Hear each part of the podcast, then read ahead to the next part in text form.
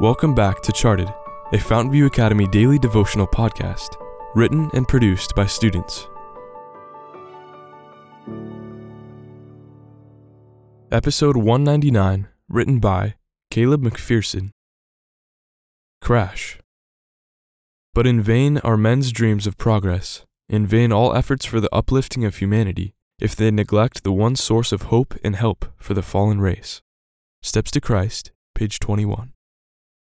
Do you think that's a good idea? I asked my younger brother Jacob. Yeah, of course. We ain't doing nothing dangerous, he reasoned. In no time, we were flying towards the woods on our bikes. Everything was perfect the trees, blue sky, and twisting trails. We soon found our favorite part of the entire trail a long, windy, sandy downhill section. Without hesitation, I hopped my bike down a little drop off and descended the hill. I felt totally in control, that is, until I realized that every time I squeezed my brakes, nothing happened. Then I remembered that earlier in the day I had taken the brakes off while fixing a flat tire. Now, as I flew around the corner, every small bump became a mountain. Next thing I knew, I was the star of YouTube's latest and greatest fail video.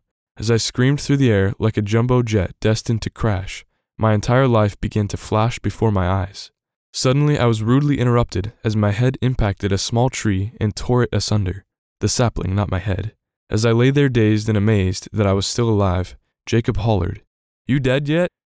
No, not yet, I groaned as I stumbled to my feet. Upon locating my mangled bike, I did what I could to fix it and then rode home.